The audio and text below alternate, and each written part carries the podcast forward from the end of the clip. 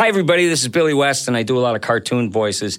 And you're listening to Gilbert Gottfried's Colossal Amazing Podcast.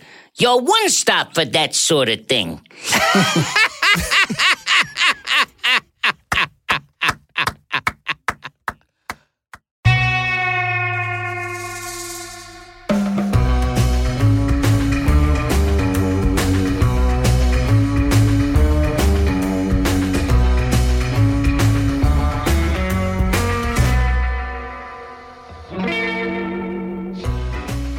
this is Gilbert Gottfried, and this is Gilbert Gottfried's amazing colossal podcast with my co host, Frank Santopadre, and our engineer, Frank Verderosa. Our guest this week is a singer, composer, Grammy nominated recording artist, classically trained pianist, one of the most gifted and prolific and frequently covered songwriters of the century a genuine rock and roll pioneer. His iconic, instantly recognized songs have filled our ears for decades. Oh, Carol, Breaking Up is Hard to Do, Calendar Girl, Happy Birthday, Sweet 16, Bad Blood, Should Have Never Have Let You Go, Laughter in the Rain, Love in the Shadows, Solitaire, and The Hungry Years. He's also written dozens of hits for other recording artists, including Connie Francis hit Where the Boys Are and the Captain and Tennille smash hit Love Will Keep Us Together. In a career spanning more than 60 years, he's written an astonishing 700 songs, and many have been covered by some of the greatest musical artists of the century, including Frank Sinatra, Johnny Mathis, The Carpenters, Andy Williams, Frankie Valli and the Four Seasons, ABBA, Shirley Bassey, Patsy Cline, Bobby Darin, Barry Manilow, Tom Jones, and Elvis Presley, just to name a few. You want more from the man? He's also written children's songs and classical works, performed to sold out theaters and arenas all over the world. And in 1983, he was inducted into the prestigious Songwriters Hall of Fame. And after seven decades in showbiz, he's still writing and performing with upcoming concert dates booked in Canada, California, and Hawaii. Frank and I are genuinely thrilled to welcome to the podcast a living legend and a man who Billy Joel calls the Davy Crockett of rock and roll. The pride of Brighton Beach, Brooklyn, Neil Sedaka. What an introduction. How do I follow that? My goodness. Thank you, Gilbert. Thank you, Frank. Thank you're welcome, Neil. You've done a lot. And and I'm here uh, with as a guest uh, an, a fellow Brooklyn Jew. That's right. I was born in Brighton Beach, right on the water. As a matter of fact, I had the honor of having a street named after me right on on the boardwalk, Coney Island Avenue in Brighton Beach. And I went on the Cyclone in your neck of the woods, and I had Nathan's Frankfurters and the greasy French fries. They were delicious. and uh, that's a wonderful way to grow up on the water. It is beautiful. I heard you say you, you were so Jewish you would go months without seeing a wasp. I thought I thought the whole. I thought the whole world was Jewish. and it was strange in Brooklyn. It was me, Barbra Streisand, Barry Manilow, Neil Diamond lived Mm-hmm. across the street, Carole King I dated, and uh, it was a, kind of in, in the egg creams, I think, in the egg creams. yeah. I remember my parents, we lived in Brooklyn, and once we decided as an exotic vacation to rent a bungalow in Brighton Beach, which is like five minutes away from right. Coney Island. That's right. Brighton Beach Baths. They had the private pools and the paddle tennis, and uh, you had to stamp your hand to go into the public beach so you can come back into the private beach.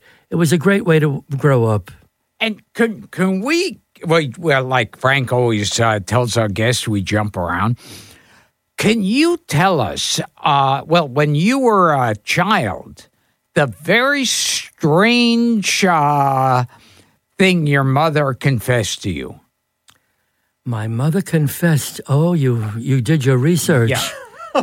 First time a guest has ever said that to me. first time he's done his research, Neil. You should be honored. Shall I say it all?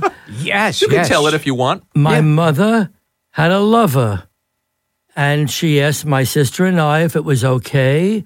I was 19 years old. I said, Mom, if you're happy, go right ahead. Why not? My father was a darling, sweet as sugar, but very cheap. he was Maxie the taxi. He was a taxi driver. And he said, Oh, if this guy buys you presents and takes you to dinners, wonderful. so he had, my mother had his, his uh, okay, and she had a lover. Unfortunately, as the years went on, I was a mama's boy. Whatever my mother said, I did. She said, I think we should make Benny your manager. And Benny was an air conditioning salesman. He knew nothing, nothing, nothing about show business. And uh, the career went down the hill, and uh, all the furs and the jewels that my mother, I thought he was buying, I was buying. And uh, after about four years, I said uh, we had a long enough uh, relationship, and I let I let him go. My mother took an overdose of sleeping pills. It's in the book, Wild. Yeah, she was, uh, you know, very upset. Her lover and her son were at odds, and um, but we made up. You know, my mother's my mother. She was great. Sure, sure. You know, I was one of my favorite parts of the book is how idyllic you describe growing up in Brooklyn, which you guys were just touching upon with the, the egg creams and the, and the doo wop groups, and, and the way you describe Brighton Beach. I mean, it really it sounds like a wonderful getaway. Stoop ball and stick ball and fireworks and. And the town turned into an ocean resort, and you had the Dodgers. Your dad would take you to the, Ebbets the Field, Ebbets Field to see the sixty cents at Ebbets Yeah. Field in the bleachers. Yeah, Uh, Jackie Robinson and Roy Campanella. sure. Gil Hodges. It sounds like a wonderful way to grow up. Now, I grew when I was growing up in Crown Heights. Uh, that was after uh, Coney Island. To me, Ebbets Field, it was so weird when they, whenever they say, "Oh, the great baseball place, Ebbets Field," and to me, it was like a, a you know, this scrappy housing development. I know, but it was uh, uh, it was a historical place. Yes, it That was. was the project. It was. It was. You grew up with women. You grew up with, let's just say in the book, seven women taking care of you. I lived in a two bedroom apartment in Brighton Beach with 11 people Yeah. my mother, my father, my sister, my grandparents, and my father's five sisters. Uh, one bathroom. One by one, they, the sisters got married, and it was me and my sister, who I adored, and um, my mother and father. And uh, it was a, I, I was babied, and uh, you know, I was the special kid. Right, right. You described them as happy years. Very happy. Yeah. And and you said I think in the second grade it was a very observant teacher. Yes, uh, Mrs. Glantz. Oh, Mrs. Glantz. Evelyn Glance. I have her here. I was in second grade, and she conducted the choir. And for some reason or other, she saw that I had some musical ability at eight years old, and she put me in front of the choir, and I conducted the choir. And she con- convinced my parents to buy a piano, and we couldn't afford a piano, so my mother took a job at A and S department store as a sales lady. And after she made $500, she bought me a secondhand upright piano. And I studied with Murray Newman, who was a, uh, uh, a teacher in Brighton Beach for one year, and he said, "I can't teach him anymore. He's uh, he's a genius. Uh, let's uh, you know uh, try him out for the Juilliard Prep School." So I got a scholarship for the prep school as a pianist, and went there for from nine years old to seventeen, and then two years to the Juilliard College, studying to be a concert pianist. But there was no money in it. There was no. I was going to ask you that question later if that was something you ever entertained. My mother said, You're going to be a rock and roller? And after the first hit, she got used to it. I bought her the Ming Stole. She called it the Hadassah Talis. and she said, I think you should continue with this rock and roll. I like You got used to it fast. I like it. When you first heard music, what I, which I found fascinating too in, in, in your story, that was your grandma's Turkish records, which you had no absolutely no interest in. My grandparents came from Istanbul, Turkey, moved to uh, Lower East Side in New York. And uh, when they had friends over, they played these weird Turkish music, and it scared the shit out of me. I, wa- I, I, I, locked my, I locked myself in the bathroom because I heard this crazy music. And uh, my mother tells me that when I was an infant, I wouldn't eat until the radio was playing music. Wow. So Neil Sedaka's introduction to music was to was his first reaction was to run and lock himself in the bathroom. In the bathroom. yeah, Would- that's would- good press. Would you remember enough to play any segment of the Turkish music? Oh my God. İş kadar da giderliken dedi bir de jamu. İş kadar da giderliken al dedi de jamu. That's all I can remember. oh, That's all I can not remember. bad. Seventy five years later. Too high.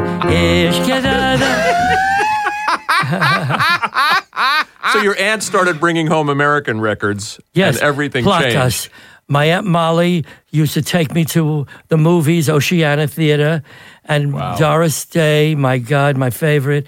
And she bought placas because they spoke Spanish. The Sephardic Jews spoke Spanish. So yo puedo hablar muchas palabras en español.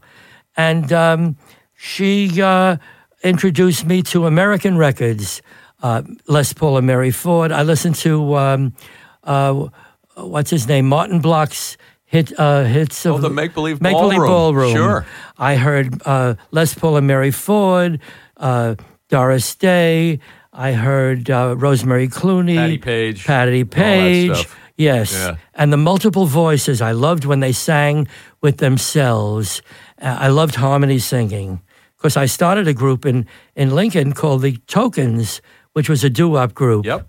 And I loved harmony singing. I learned it from listening to those people. How, how many languages do you speak?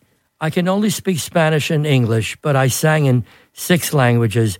I was the first American rock and roller to go to all of the foreign countries because Elvis didn't go there.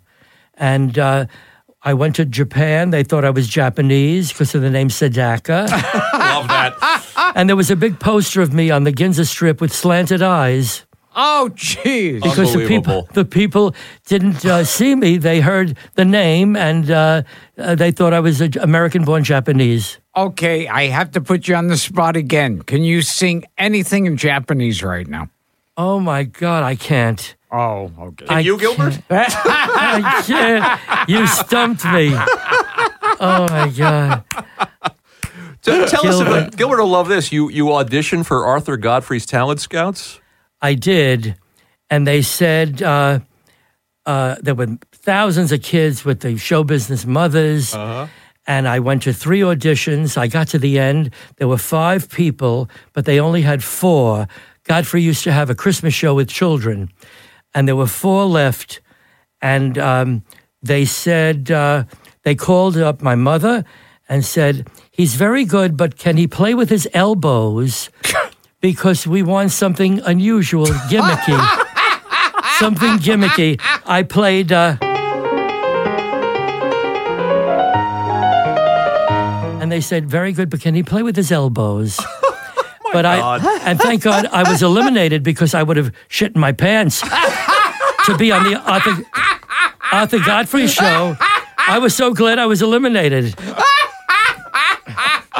That's hilarious. Neil, your first public singing performance, and Gilbert will appreciate this as well. Yes. Your, your bar mitzvah. Oh, I remember my Haftorah. oh, please You got say a great memory. Of it. Vayehi devar el mo emalelo ben Adom beis Yisrael Yoshavim el Masom. The the cantors were crying. They said to my mother, "He's going to be a cantor." oh no! Oh no! He's going to be a concert pianist. That's what I want. That's what she wanted. Wow. We have so we have your aunt to thank and Mrs. Glantz. That's right. Two right. turning points. That's right. Yeah. That, yeah. That's an amazing teacher to have that could spot that. Yes. Yeah. Evelyn Glantz. And it's sweet that your mom went and got a job so she could buy you a piano. Mm-hmm. She'd pay for the music lessons. Mm-hmm. Yeah, it's very touching. and I, uh, you know, I started to write. Uh, I wrote "Stupid Cupid," as you said, Connie Francis, "Where the Boys Are," Sure. and the teachers at Juilliard said, "We're losing you. We're losing you to rock and roll." They knew it. They knew it. Yeah. Yeah. Tell us about meeting Howard too, because that's another turning point. I was at the Catskill Mountains. Howard Greenfield. Howard Greenfield lived in the same building. I was 13, he was 16. And uh, his mother, Ella Greenfield, heard me playing at the Kenmore Lake Hotel. I was practicing my my Beethoven. And she said to Howie, You should try to write songs with him. And Howie was uh, a little heavy, obese to be exact. And uh, we called him Fat Howie. It was terrible. It was disgusting of us. We were kids, you know. And he rang my bell in, I remember the date, October the 11th, 1952. He's, he rang my bell. And I said, Howie, what, what do you want? He said, My mother heard you playing classical music. Would you like to write a song? I said, I, I don't know how to write songs. I'm studying to be a concert pianist. And he convinced me to write this terrible song.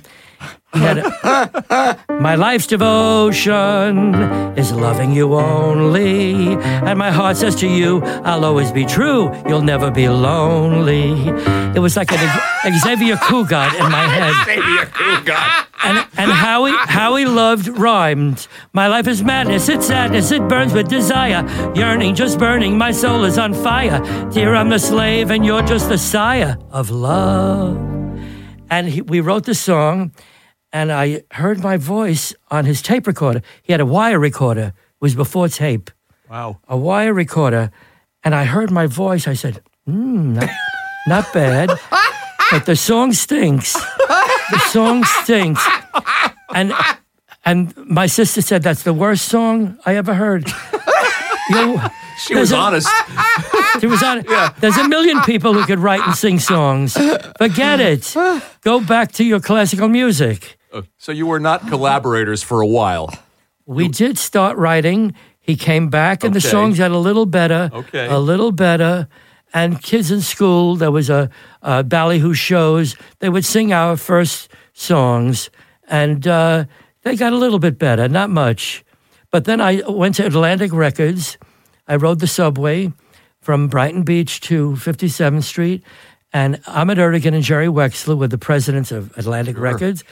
And I sold three songs to the Cardinals, the Clovers, the Cookies. I had two R&B hits at 16 years old. Amazing. I had um, uh, Clyde McPhatter, Since You've Been Gone, Sure. and I Waited Too Long by LaVern Baker. So I was a full-fledged songwriter. I said, what about my voice? Why don't you record my voice? They said, it's a little weird. We're not, we're not Who said it was a little weird? Jerry Wexler. did. But God rest his, his soul. Before he died, he called me up. He said, I kicked myself in the shins for not signing you as a singer. I, I like that. Wow. Wow, wow, wow. And and how did you wind up in uh, in the Brill Building? I went to school with Mort Shuman, who was a great writer for the uh, for Elvis and the Drifters. He wrote with uh, Doc Pomus, and Howie and I were uh, trying to sell songs to Hill and Range Music at sixteen nineteen, which was the older writers, and we were turned down. And Mort Shuman said, "Oh, across the street are young publishers looking for young writers." So we went in, Al Nevins and Don Kirshner, Aldon Music, Aldon music, sure. and we went in and we played our songs. They said, "Where did you steal these songs?" Because I, we were sh- we were pizzolers, we were little kids. I played "Stupid Cupid, you're a real mean guy." Like to clip you, and Donnie Kirshner said, "I know Connie Francis." I said, "Donnie Francis." She had the number one record. Who's sorry now? And he took me to her house, and I played all my best ballads, and she was bored to death. and then I played Stupid Cupid eight bars. She said, "That's my next record."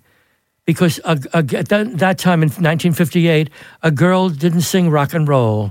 So she took Stupid Cupid and it went to the top 15. Now, the Brill Another Building, point. I heard that that wasn't a place where you waited for your muse to hit or woke up with a melody in your head. It was like, you know, if you want to get paid, we want this many hit songs a week. We were it was a great training. We had an office with a piano and a desk. And we went in five days a week. You and Howie. me and howie. Yeah. 10 in the morning till 5 in the afternoon five days a week. It was a great way to learn the craft. And uh, the next room was uh, carol and jerry carole king and jerry goffin and then barry mann and cynthia weil. And uh, oh my god. And it was Jack Keller and Jack Keller, Hank Hunter, Hank Hunter. Um, and it was great competition. the The best song won, and you got the Righteous Brothers or the Chiffons, and uh, you know it was great. It was great, but it was good, good uh, competition. Now, Did you guys meet during the day and, and schmooze and talk? What are you working on? Exchange ideas? Do you- Absolutely, Yeah. just like the Carol Show. Absolutely. And at the end of the day, we went into the red piano. Al Nevins had a beautiful red piano, and uh, we would play our songs. And the Chiffons were up for a new record. They had just had He's So Fine, and I played mine. The kids are singing now. Happy birthday, sweet 16. And so I smile and say, I thought it was great. And then Carol came up and sang on the red piano.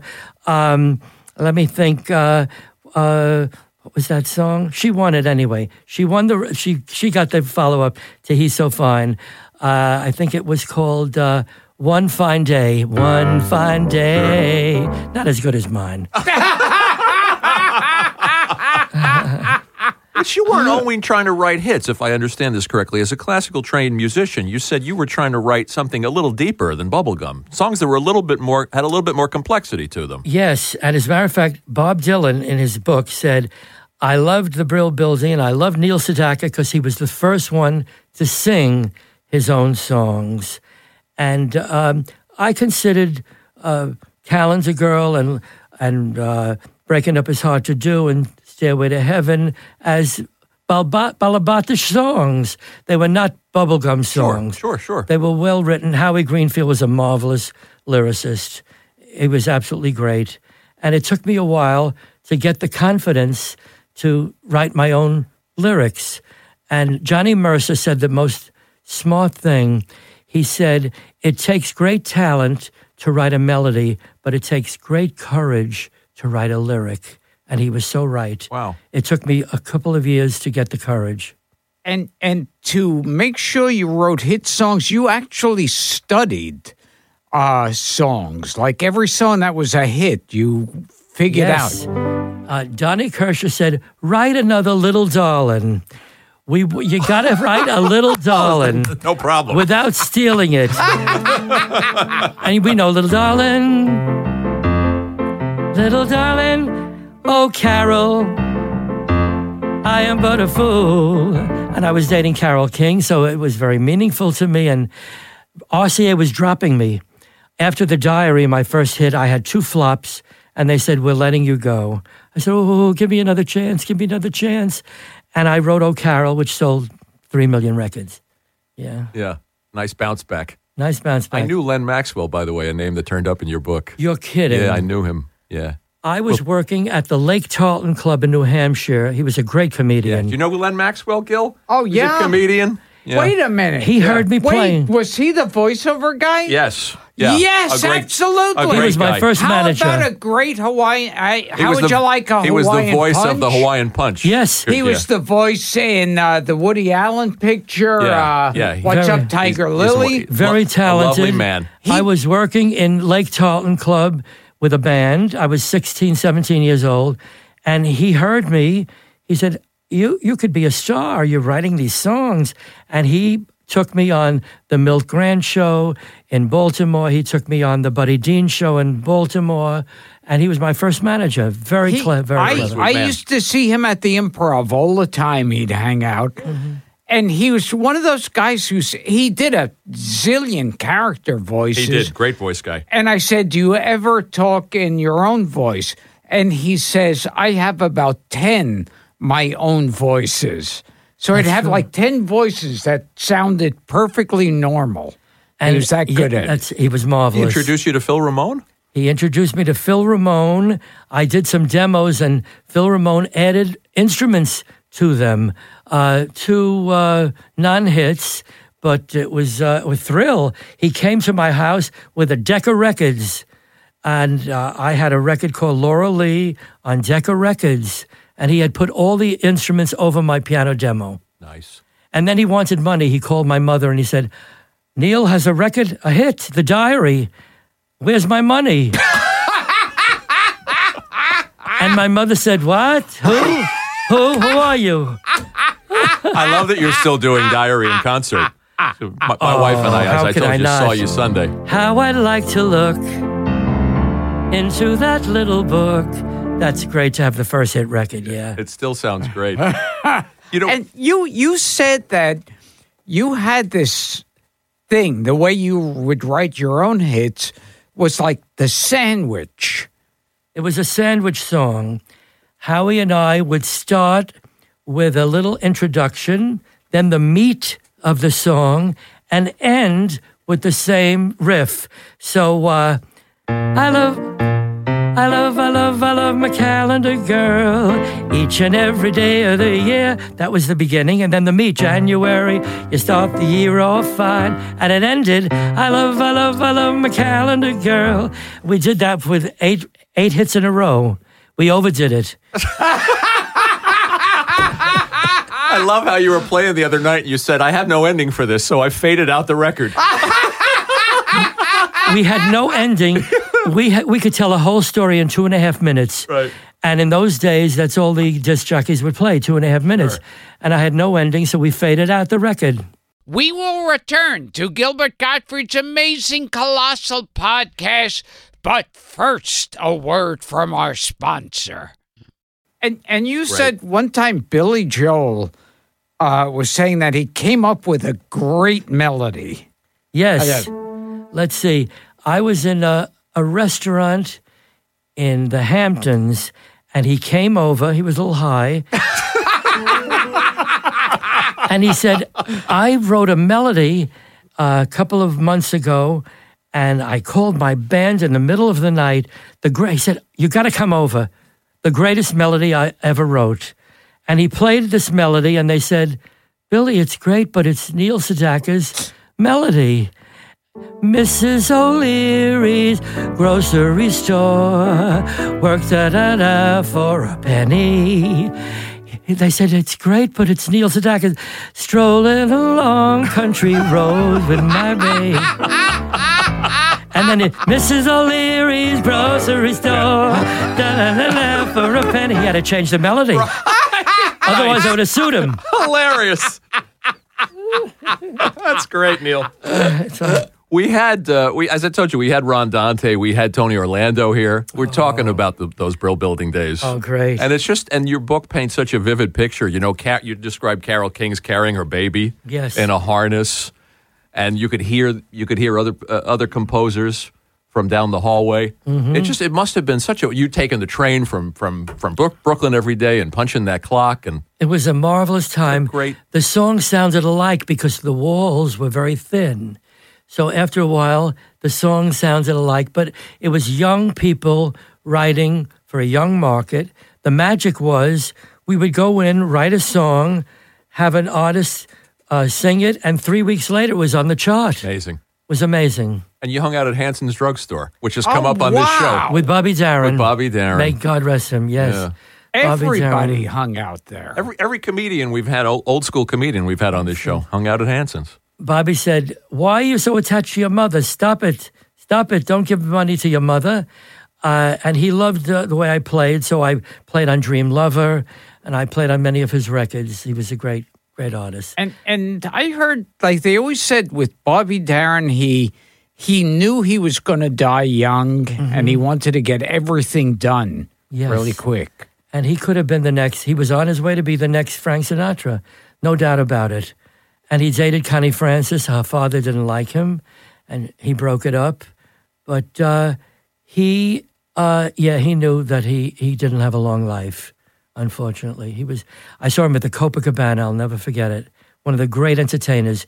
He could tell jokes, I'll he bet. could play the drums, he could play the piano. He was marvelous. Gilbert, you never saw him live, did you? No, I no. wish. I came along too late. I know we, he We're did- great admirers.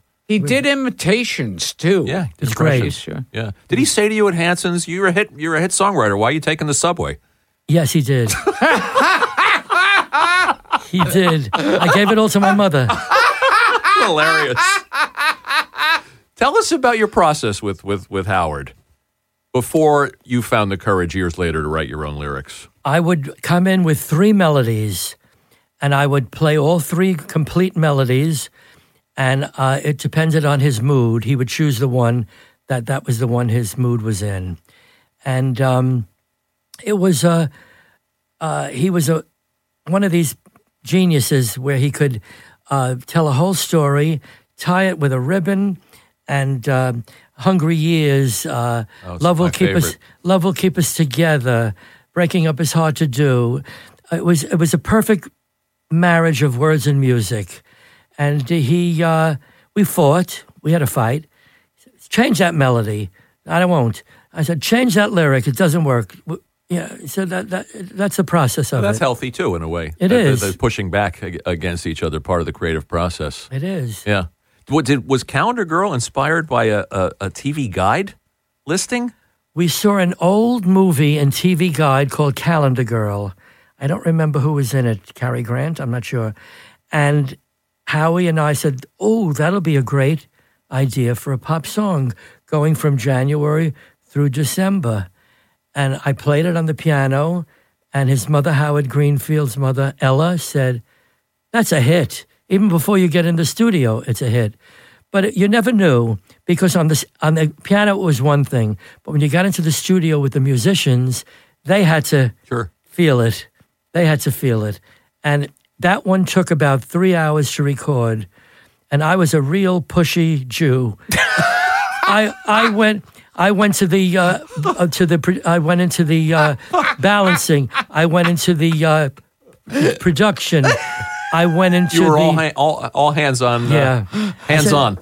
I said, I don't, I can't hear the the, the months the months of the year. I can't hear the month, and I, I was every step of the way. Yeah, I have to share with our listeners, Neil, too, that I was saying before. My wife and I saw you Sunday night at Westbury Music Fair. You were wonderful. Thank you. But you, but when you played Calendar Girl and you took a break, you left the stage for a minute. You put up that wonderful video, which is possibly the first music video yes, of you in all of those changing outfits. You're like Cher, by the way. You changed outfits about twelve times. I know. in that video. Did your mom really compare you to Cary Grant, or you Yes. just speak? Yes. I love that. And the story is true. I was having lunch in Los Angeles, uh, and this gal walked up to me and said, I was Miss January in your video. This is just a few months ago. And I said, Oh, really? And uh, she said, Yes. I said, I said to the audience, she was an old, she looked like an old, old woman, an old, old woman, but I looked the same. Can you play a little bit more of Calendar Girl for us? Can we put you? I love, I love, I love my calendar girl each and every day of the year.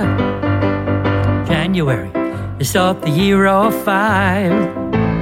You're my little Valentine. I'm going to march you down the aisle. You're the Easter Bunny when you smile. Yeah, yeah, my heart's in a whirl. Love, I love, I love my little calendar girl every day. And so on and so on and so on. Wow, wonderful. Wow. What a treat. Now, you said something, and, and you're proving it on the show. You said something Pavarotti said to you. I met Pavarotti in, in Hawaii several years ago. He said, Once you're 70, the voice goes. Well, he was wrong. I, I still have a voice. Sounded great, Sunday. And you baby it. I mean, I was reading interviews with you. You do the honey and the tea and the lemon, and you really no air take conditioning. care of it. No air conditioning in my f- face, and uh, no loud rooms where you have to shout to be heard. Absolutely. No ice drinks. Wow. You got a whole process. Yeah. Tell us a little bit more about Carol Klein. And because I love, too, that you guys used to go uptown to find the original versions, the black versions Mm-hmm. of these, of these, of white cover. You, Well- were, you, you, you guys would go record hunting We did to find to find these these rarities We did. And they uh, weren't being played on the radio. That's right. And uh, the first rock and roll record Carol and I heard was Earth Angel by the Penguins. We went to Andrea's Pizza Parlor on Brighton Beach Avenue. And uh, I said to Howie, We're writing in the style of Richard Rodgers and George Gershwin. I like rock and roll. It's young, it's, spontaneous. And he said, Oh, it's off key. It's off key. It's not good. And I, I cor- convinced him. But Carol and I used to go looking for records. Uh, we used to go to the Apollo Theater. We saw, uh, oh my God, uh, Sarah Vaughan and Wow. Ray, Ray Charles and oh, so many greats. Yeah. So uh, and, and you guys became high school celebrities too. we we always got up and sang uh, in Brighton Beach on the on the boardwalk, or we sang in bar mitzvahs and weddings, and Lakewood, New Jersey, and up in the Catskills. Yeah, we always well, we, we sang Well, together. it really wasn't just a matter of I'm not going to become a classical musician because there's no money in it. I mean, this music was inside of you. I wanted to be famous. That I No shame in it, Neil. I wanted to be famous because I was teased as a kid. I wasn't a jock in school, and um, I every time the film broke in the auditorium, and now Neil will get up and play, uh, and everybody went, oh. so I, I said, I'm going to write rock and roll. Of course. And I wrote a song called Mr. Moon. And uh, I did it in uh, the first show at the Ballyhoo in Lincoln High School. And Abe Lass, who's the uh, uh, he was the principal, said, "You cannot do that in the second show. It's rock and roll. It's bumping and grinding." And the kids wrote a petition. It's like a movie. Wow. The kids wrote a petition. That- We want Neil Sedaka to sing "Mr. Moon" again, and, I you did. Yeah. I did. And and you said you're like one of the. I, I we've had a few guests like this. Like I think it was Bruce Dern was on the show, and he says he still wants to be a better actor. Well, Neil says he still hasn't written his greatest song. Yeah, You'd have to develop and grow. You have to raise the bar. You have to reinvent Neil Sedaka. I wrote over 700 songs, and I don't think I wrote the greatest one ever. I really don't. But now there's no incentive, unfortunately. You know, the billboard and and hearing it on the radio and getting the royalties. Now there's really no uh, record uh, system anymore. Uh, so um, I just did my 50th studio album called I Do It for Applause. I did it that night. Yeah, it was great. It was great. Thank you. Yeah. Thank you. Yeah, really wonderful. So let's talk about that string of hits leading up to 63, the dreaded 1963. But you had a run of hits. The Diary, Stairway to Heaven before Stairway to Heaven. before Led Right. Zeppelin. That's right. Not Yes, Led Zeppelin. yes. Stairway to Heaven. Uh, right next door to an angel. Next Door to an Angel, Calendar Girl, Little Devil, Right. um, Stupid Cupid. Stupid Cupid. Yeah. Yeah, yeah. it was a great run. It a really great- wonderful run. Breaking up is hard to do, obviously. And then 63, the Beatles came in, and I was finished. Yeah, they didn't want any more solo American singers, and people would say, "Didn't you used to be Neil Sedaka? Whatever happened to you?" And um, I waited. I knew there were more hits in me, and I waited for the six, 70s. Cat Stevens, Joni Mitchell, The singer songwriter. singer songwriter. Yeah. And Carol had Tapestry. I said, I can do that. And uh, I went uh, uh, to Elton John. Uh, actually, I was touring in England, and Elton John was a fan. And he said, I'm going to make you a star again. And he had Rocket, Rocket Records. He was starting in, in New York. And um, Another turning point. he said, uh, uh, What do you have? And I played him Strolling Along Country Roads.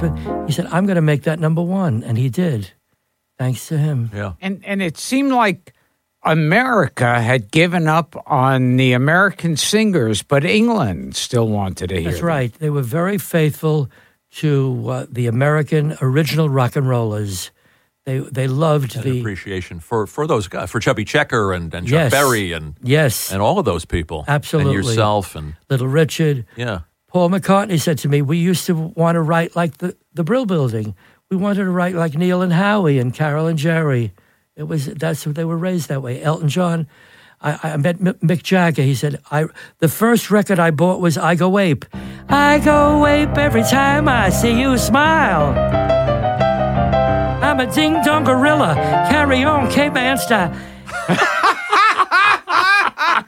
funny, funny. We had those 45s in the house, Neil. yeah. So so you had dealings with the Beatles later on. Uh, later on, we had parties. Elton had parties for us, and uh, Paul McCartney was there, John Lennon, and I wrote a song dedicated to John Lennon called "The Immigrant," Oh, It's a favorite. which which uh, was a top uh, twenty hit, and uh, it's strange. I wrote it with Phil Cody in 1976, and it, it's more relevant I was today going to say, than it has ever been. it really can, is. can can I bother you for that? Oh, it's beautiful. Harbors open their arms to the young searching foreigner.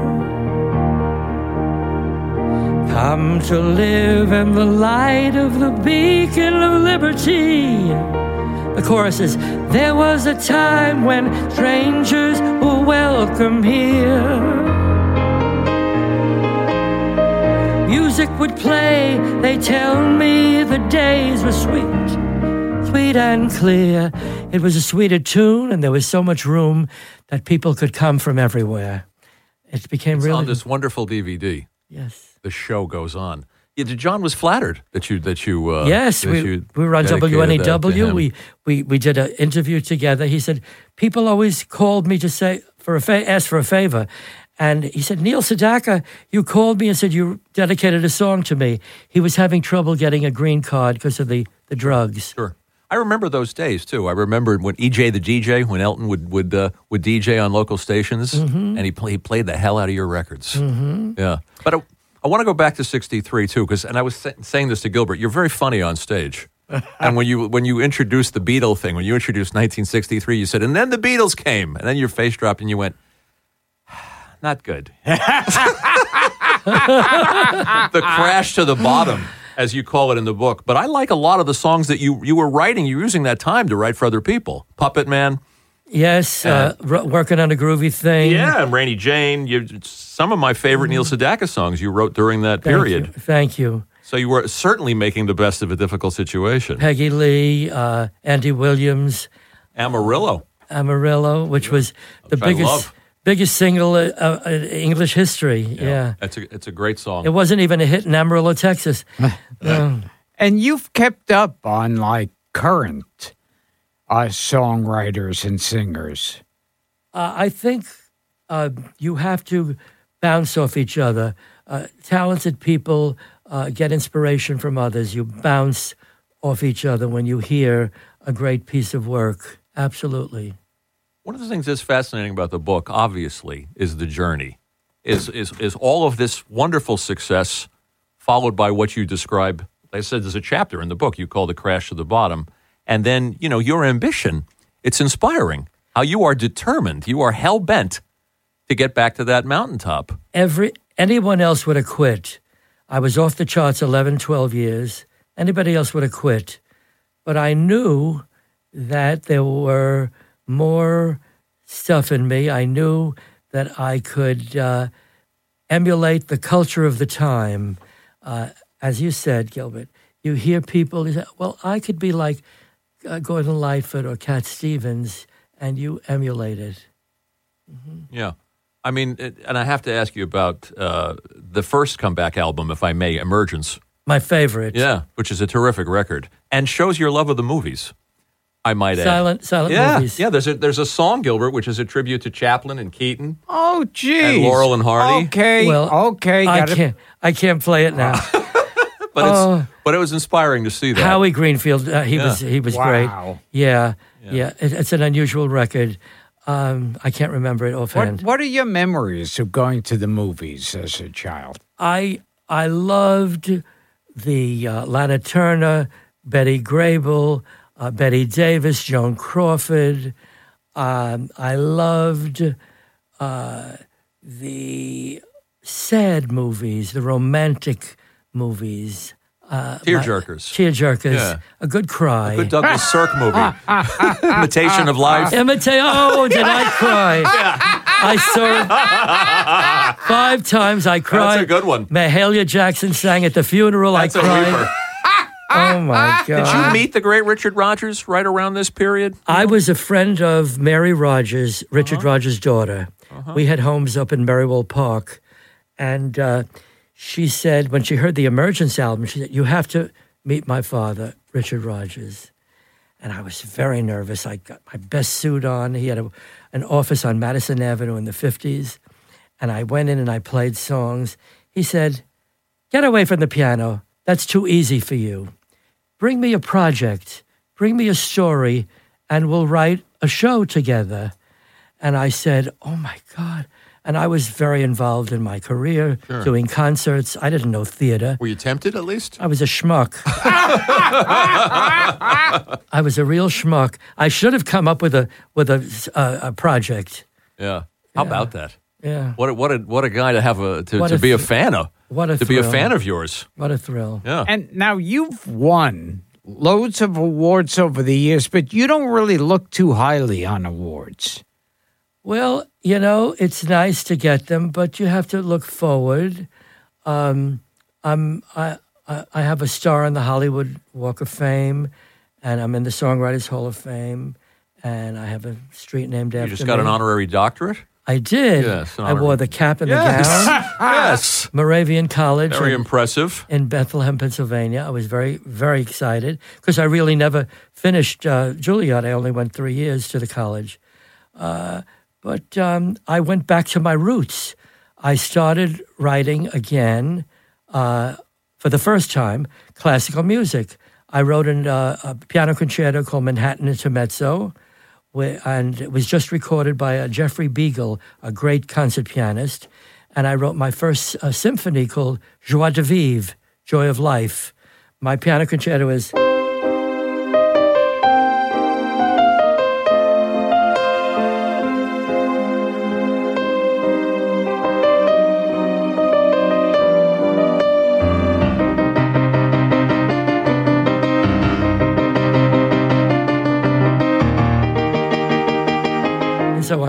It's a 20, 20 minute piece with the symphony. I listened last night. It's a little Gershwin-esque, where it starts to pick up and change tempo. Mm-hmm. Yeah, mm-hmm. yeah, very ambitious. I did it. I recorded it in London with the London Symphony, and I did it in Hyde Park for forty-five thousand people. I played in Hyde Park with with the symphony. It was great. When you met McCartney, didn't he start singing a Neil Sedaka song? That's when the music takes me. Yes, yes. How flattering. And he invited me, my son, and my grandson to his show a few years ago at the MGM Grand in Vegas. Wow. and we went backstage. My my grandson was a big is a big fan, and he was about eight years old at the time. He had pictures of Paul McCartney on the wall, and I said, "Michael, when you go in, he's a little bit older. He looks a little older than the the photos you have on your wall. So don't say anything." And he, he afterwards he said, "Papa, my heart was going boop boop boop boop boop boop. Paul McCartney. I met Paul McCartney." and Paul couldn't be sweeter. He was just lovely, just a lovely guy. You willing to forgive him now, Neil? Yes, yes, For 63? And it, yes. it, it's interesting that the Beatles kind of ended your career for a while, and they were influenced And by fans. you. I think And so. Sedaka fans. Well, you know, uh, we were the pioneers.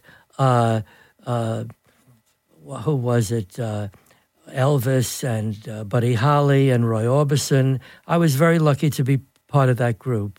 Tell us about meeting Elvis in 76 since you brought it up. He invited Leba and I to the show, and um, Your wife, Leba. my wife Leba, and we went backstage, and he gave Leba a scarf. He said, "I think this will match your outfit." She still has the scarf, and he sat down and played some gospel songs, and he said, uh, "I have a, a, a record of him singing solitaire with the outtakes." Wow. And on one of the outtakes, he said, I can't stand that Sedaka. He has too many high notes. I can't hit them. I have an outtake of Elvis saying that on, in the studio. Yeah. One of my favorite parts of the show Sunday was when you took the audience through the process of, of, of writing a song. In particular, Love Will Keep Us Together. Yes, I start with a beat because uh, I was from Dick Clark's American Bandstand. You had a beat. I had to have a beat to dance to it. You have to dance. I give it a 92. I love it. and then with my voice, I look for a melody. It's kind of a spontaneous uh, improvisation. Ba- dee-dee-dee-da-da-da-da. And the melody comes from listening to singers. If I hear a singer like Diana Ross, that timbre of that beautiful voice, uh, so I'm inspired. I can write a melody for that. And the Beach Boys, uh, the great Brian Wilson, the genius, uh, he had. I stole Oh, do it again. I stole it. Stolen. just the beat, just the beat. And then uh, Al Green used to do uh, augmented chords like this. So I put together Al Green, Diana Ross, and the Beach Boys. Love, love will keep us together. That's how I wrote it. Perfect. Wow. I love that. I love how you revealed the process. Well, you know, that's it. Yeah. You It's have to- great hearing that song, and I must have heard that song 200 times before I realized. And we, by the way, we did a live sing along show. Did you tell Neil, Dara? We did a live sing along show, uh, episode of this show about about a week ago. Rob's here too for about 70 people, and the whole room. We did a sing along of "Love Will Keep Us Together." Oh, my God. We'll, what- with Gilbert leading. Yes, we'll send you the yes. we'll send you the tape. Oh my God! Yeah. I I put it in an album, uh, Elton's uh, Rocket Records. Yeah. Sedaka's back. Sedaka's back. And Kip Cohen was a producer on A and M, and a new group called the Captain and Tennille were just signed to A and M, and Kip Cohen played my record of "Love Will Keep Us Together," and Toni Tennille fell off a chair. She said, "We're going in tomorrow. We're going in to record this tomorrow," and they sent me the record. I almost fell off my chair because it was such a great record. Yes. God. I was going to say I've heard, it 200 times before I heard Sedaka is back. At the end, that Toni Tennille put in. spontaneously she sang Sadak is back at the end of that record. Wow. Really great. Yeah. yeah. We will return to Gilbert Gottfried's amazing colossal podcast after this. And now now now here's something just for me. Uh oh. Can can can you and I, even if you don't want to do the whole song, can you and I together sing Breaking Up is Hard to Do? Why not? Well, why, why don't you let him start, Gil? and you can Okay. take this uh, middle part. Down doobie doo, down, down. I was the king of the true tralalas and doobie doos. What are you going to sing? Which part? Why don't we give him the middle part from "Remember When You Held Me Tight"? Okay. You can start it. If you start it that way, he'll get on. He'll get on board. Okay. Remember when you held me tight? You start. Remember when. Well, well, Oh, you'll should sing start? you at the beginning. Oh, he wants you to sing Don't it from the top. And I'll jump love away from me. Don't you leave my heart in misery. If you go, then I'll be blue. Breaking up is hard to do. Remember when Scooby Doo down, down. You held me tight and you kissed me all through the night. Think of all that we've been through, and breaking up is hard to do.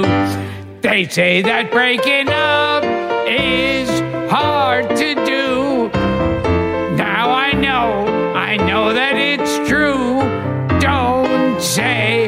that this is the end. Instead of breaking up, I wish that we were making up again. Now you. I beg of you, don't quit your job. He begs of you. Loving, that was good. That was oh, good. Oh, thank you. Very good. Oh, thanks. And then I re-recorded it. Don't take your love away from me. I had number one both times. Yeah, it's great. Who came up with the idea? Was it John Reid, Elton's manager, of putting you in the Godfather getup for the Sedaka's back? Yes, John Cover. Reid. John Reid wanted me in a Godfather hat and suit, and um, it was. Uh, I went through all those years with Elton, uh, the beginning years and the drug years, and uh, he bought me a gorgeous diamond watch. He, used to go on those spending sprees in those days. he used days. to open up Cartier on Rodeo Drive at eight o'clock in the morning. They opened it up just for Elton, and he would buy gifts for people. And he bought me a gorgeous diamond face watch, beautiful. He was Yeah. very generous, very generous. Did you see the Elton John movie? it was marvelous. Yeah, it yeah. was marvelous. Yeah. And the Pavarotti, uh, The Ron Howard the documentary. Ron Howard I haven't seen it documentary. Oh my God! Yeah. I cried, I cried through it. But the Elton John movie is better than Bohemian Rhapsody. I loved it. Better. Here, here- here's an odd one, Neil. You co-hosted the Mike Douglas show Yes, with Gene Kelly and Fred Astaire I did. as guests. Jeez. Any memories? Well, they didn't know who the hell I was. I, I knew them. I saw all their movies. I saw their movies, but I did. I co-hosted the Mike Douglas show many times, and I think the producer was who was the Fox guy? that- Roger Ailes. Roger Ailes produced the when I was on the uh, Mike Douglas show. You ain't kidding. Mm-hmm. Yeah, yeah, yeah. a couple other things about the, the- one of my favorite parts of the book too is is you and Elton and the Sedaka's back period and all of these people. I mean, it's an adventure. It's you're going to these parties and you're hop, you're meeting Peter Sellers Mm-hmm. and Rod Stewart and, and tell and tell us about that Troubadour show because that's also Uh, yes, a big moment. Leba and I were at the uh, Beverly Hills Hotel getting ready for the Troubadour. It was my big comeback show. And we were listening to, um, and everybody was there. Everybody was there uh, Andy Williams, James Taylor, Elton, uh, everybody was there. And I was scared stiff. Uh, I went up, and it was funny. Just before, on the radio, going in, in the car, Casey Kasem said, and now the new number one song is Laughter in the Rain by Neil Sedaka. And Leba and I cried. It was just so, so, it was an unbelievable, Wow. unbelievable feeling. It all came back. Yeah. Yeah, have a number one record again. Do you remember? We've asked this of the musicians that we've had on the show. Do you remember hearing one of your songs, either one of your vocals or a song you wrote for somebody else on the radio for the first time? Because that had to be a life changing Yes. moment. Uh, the diary. First Uh, time. I wrote in a 1958 Chevy Impala convertible, a white car with the fins in the back. And I rode down Kings Highway in Brooklyn. Yeah. And I turned my that. top down. I turned the radio all the way up so everybody can hear me singing. How I'd like to look into that little book, the one that has the lock and key. It was a dream come true. It was a dr- it was a miracle. Did you ever see that movie that Tom Hanks directed about the, the young group, that thing you do? Yes, It's that there's that great scene where they hear their, their song on the radio for the first time. it's a thrill. Actually, uh, the one before was the Cookies. Passing Time was the first uh, R&B hit I had, and I heard it on the radio, and that was a great that was a great thrill. Yeah. Can you tell me personally, because I love this song, and my wife and I actually got teary listening to you sing it the other night, and that's The Hungry Years, which is my favorite. And I, and I watched videos of you singing it, and you look like you actually get emotional from singing the song. Is it a, is it about? Do you care to reveal anything about? Well, is it about you and Howie?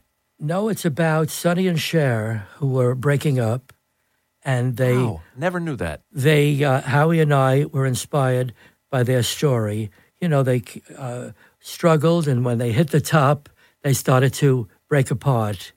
And there hasn't been any song with that particular subject. Beautiful. Michael Feinstein said he played it for Patty Andrews before she died from the Andrews sisters. And she was crying because she and her sisters didn't talk anymore. Going up to the fame, they were close. And then once they got uh, big, they started to break apart. And Patty Andrews started to cry on that song. It must touch everybody who went through a similar experience that way. Yes, I remember finishing it with Howie, and uh, he brought in his partner, Tori, and uh, I brought in Leba into the room, and I we sang the Hungry Years. There wasn't a dry eye. And fair to say that you and Howie uh, also, I mean, it could almost be about you guys. You had hungry years Oh yeah, absolutely. and eventually went your separate ways. And the last song we wrote was called "Our Last Song Together." That's another beauty. Yeah. And now, can I put you on the spot for uh, Hungry Years? Oh, I'm going to cry. girl, we made it to the top. We went so high we couldn't stop. We climbed the ladder leading us nowhere. Two of us together, building castles in the air. We spun so fast we couldn't tell the gold ring from the carousel. How could we know the ride would turn out bad? Everything we wanted was everything we had. I miss the hungry years, the once upon a time, loving long ago. We didn't have a dime, those days of me and you. We lost along the way, and so on and so forth and so on. Fantastic. Wow. You sound wonderful. You sound better than ever. Well, Pavarotti was wrong. He was wrong, ah, damn him. Ah, ah, and you're underrated as a singer. And that song was covered by everybody by Rita Coolidge, by Engelbert, by Andy Williams, by Johnny Mathis, Peggy Lee. Beautiful. Now, you say, I, uh, far be it for me to disagree with the maestro, but you say you haven't written your, your best song. And I, I think that one's going to be hard to top. Maybe, maybe. I, I, I'm going more now for the classical music because it, it's more challenging. You have more creative freedom when you write a classical piece. Uh, the changes, the chords, the form. Uh, but, you know, there's nothing like the two and a half minute song. Can we ask you one question from a listener who's a rabbi? Ah, David Komarovsky, our friend. Does Neil have any fond memories of his cousin, the great Eydie Gorme? My cousin was Eydie Gorme. Uh, the original name, Gormezano, Eydie Gormezano, also Sephardic Jew. Her parents came from Istanbul, Turkey as well. One of the great singers of our time, one of the belters. She's in the class of Streisand. Absolutely. She recorded a couple of my songs. Round and round I go in circles, trying to be free. Since you went away, the world is closing in on me, and my world getting smaller every day. Eydie Gorme was one of the great, one of the greatest. And when she passed away, Steve and I cried and reminisced, and Yes, we were very sad to hear the news, the recent news about Steve. yes, We've tried to get him here since we started this this damn thing in 2014, oh, one of the great male voices, absolutely. and a wonderful raconteur. Uh, great, funny, a great storyteller, funny. and funny, and yes, we're very sad. I'm sorry to hear that. and I'm I think sorry. Frank Sinatra admired uh, Steve Lawrence's singing. Absolutely. I think besides Sinatra, Tony Bennett, Victor Damone was the greatest technical singer, and Steve Lawrence was another great technical, beautiful singer. yeah, he could do anything. Yeah. One last question from a guest. You might enjoy this one from Paul Byrne. Given that Neil seems like a very nice, perfectly pleasant fellow, what's the most rock and roll thing he's ever done?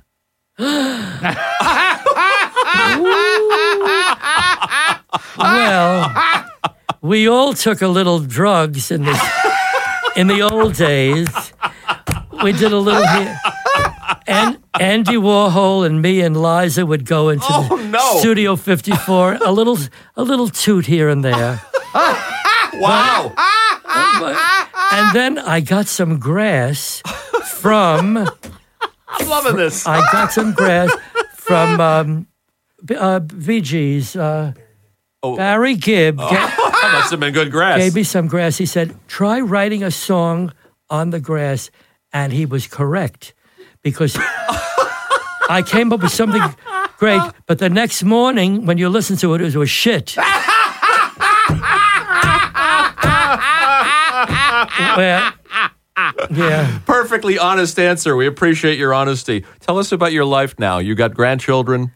I They have, call you Papa Neil. I heard Papa you say the other night. I have uh, twin girls, 16, and a, a boy, 13.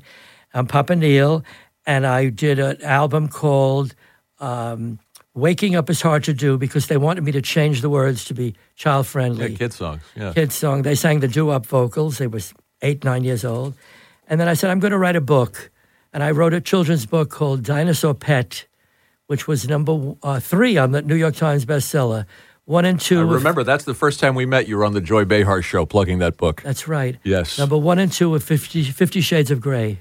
Yes. And yes. can can we just sing the comma comma down doobie doo down down part together? Just that. You're making them work. Ready? Yeah. Do do do down, doobie doo down down.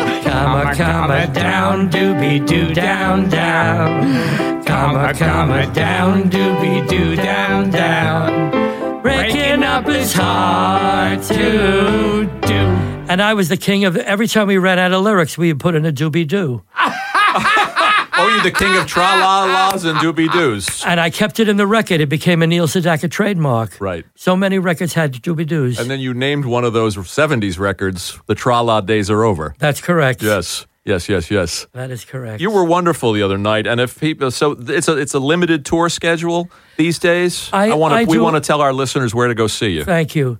I just do uh, uh, isolated, eh, maybe eight or nine concerts a year at this age. The traveling is hard, but I love it when I get up on the stage. It's that adrenaline, endorphin rush. But if people go to the website, Rob is here too. He's nodding. They can see the they can see the upcoming dates. You're going to be in Canada. I saw you're going to be in California, in Washington State, and in Hawaii. So you, you're traveling pretty pretty long distances. I well, Leba wants to wear nice clothes. Oh, is that what it is? and, and Frank was at the concert, It was wonderful. and he told me so. And I hadn't said anything to Frank about this when when you heard the song. And what did you? What was your reaction? You know, he's talked. We've we've what have we had? Two hundred and sixty guests on Yeah. this show. He's brought up my Yiddish mama probably ten times with ten different guests. Yeah. Who was it? Jessel that used to sing Uh, it. yeah, my Yiddish mama. You heard his Jessel? Yeah. and Sophie Tucker.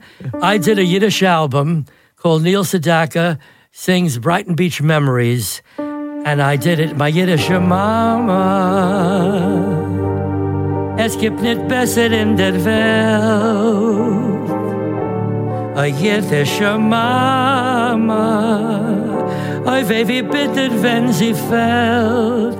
Wie schön und lichtig ist ein Haus, wenn die Mama ist du. Wie treurig finster wird, wenn Gott nimmt er auf ein Habu. It's a gorgeous song. Beautiful. oh, thank you. It's a gorgeous song. He's brought it up twenty times. I wish I wrote it. Now we got a live version. Plug, Wow. plugs. Neil, I'm going to plug this book, even though it, it's hard to find. Neil Sedaka, Laughter in the Rain, My Own Story. There's a better one by Rich Podolsky Oh, called Neil Sedaka, The Rock and Roll Survivor. It's about three or four years old. okay. I was going to get that one, but I thought I'd get the one in your own voice. The, the, the, the other one is even better. Even better. And this wonderful CD, which I picked up at the concert, Neil Sedaka by popular demand. Thank you. And this one, I don't know if this is out of print too, but the show goes on, which has you and Tony Christie Yes, doing I- a wonderful duet on Amarillo. On the Albert Hall. I did the Albert Hall, yes, Yeah, many yeah, yeah. times. And we'll we'll uh, we'll do a lot of promotion for this and a lot of social media. We want people to go see you. It was such a delight, really. A delight. I've been a great admirer of yours. Oh, thank you. And, uh, you know, we know what it is to be in this business. It's not easy. Not easy. Two Brooklyn kids made good. That's right. That's right. And uh, you do it why? Because of the applause, the adoration, the love. and the check at the end of the night. Why not? the emes. You the, do em- it. You do it for the applause, Dan. he does it for the sh- for the, sh- the shekels. the emes is true. That's the bottom line. I don't know when I've had more fun doing one of these. Uh, and your wife is the same name as my daughter, Dara. yes. I have a daughter, Dara. Wow. They had a hit And- record. And, and what was your your father's name? Mac. Max was my father's name, You're kidding. and now it's my son's name. Wonderful. Could you guys be cousins too? Uh, I don't know. I don't know. But Dara's a beautiful name. Beautiful. Ever look at these She's people- a beautiful lady. These people who came out to see you. We we do a lot of these shows, and we don't usually have an audience. And there's a, in fact, you might recognize that gentleman way in the back. Does he look familiar to you? Ah, yes. Dave Milstein, Yes. Hi, Dave. How are you? your old assistant. This I can't remember having more fun This, this doing one of these. Great. Neil, this was an absolute great. treat. I loved it, especially having a keyboard in front of me. It was so wonderful. Well, we have to thank Dave Seidel and uh, and Jared O'Connell and the nice people here at Earwolf for providing that. we didn't do a whole song. Next time we'll do a whole song. You'll come back. Absolutely. I've got more And- cards. And, as Frank will tell you, I always love to have a Jew guest on the show. Better than the Goyim Shku- Shkutz. The man is the consummate entertainer. I have to say, and I, I'm repeating myself now, but your show is also very funny. I, there's I- some physical, there's some dancing, there's some shtick, there's a little bit of everything. I don't know. I uh, maybe I'm, I did the wrong thing all these years. Maybe I should have uh, done something else. You're a great entertainer. Thank you. My wife and I were thrilled at the show, and this was a blast. Dara, did you have fun?